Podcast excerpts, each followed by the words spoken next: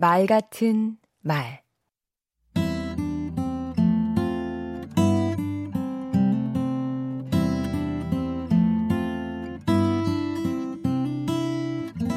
안녕하세요. 강원국입니다.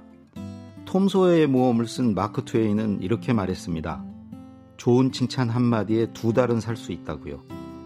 그렇습니다. 칭찬은 보약과 같습니다. 하지만 잘못하면 약효가 없을 수도 있고 심지어 독이 될 수도 있습니다.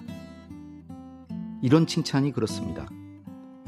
당신은 목소리나 체형에 비해 얼굴이 훨씬 나아. 좋은 말을 듣고도 왠지 개운하지 않습니다. 목소리나 체형은 별로라는 건가? 이런 반감이 들거든요. 다른 사람보다 네가 더 잘했다고 축혀 올리는 것도 마찬가지입니다. 남보다 낫다고 하면 싫어할 사람은 없지만 괜한 경쟁심을 키우게 만듭니다.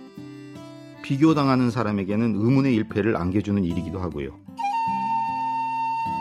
칭찬하는 대상에도 신경 쓸 필요가 있습니다.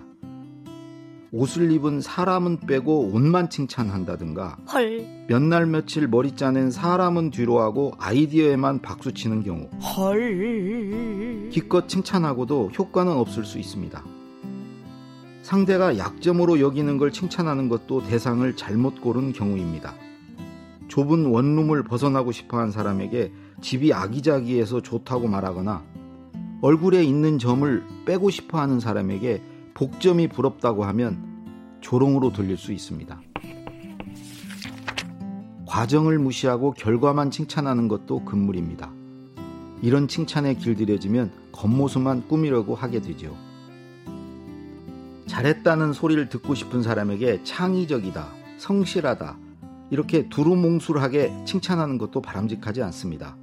이왕 칭찬할 거라면 구체적인 게 좋습니다. 무엇이 창의적이고 어떤 점이 성실한지요.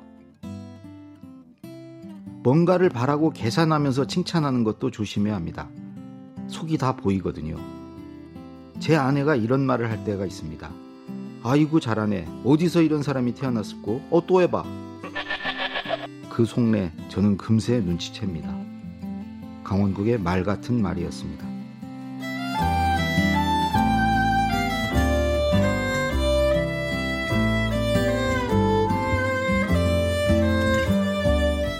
칭찬은 꽈배기가 아니죠. 배배 꼬지 말고 확실하게 전공법으로.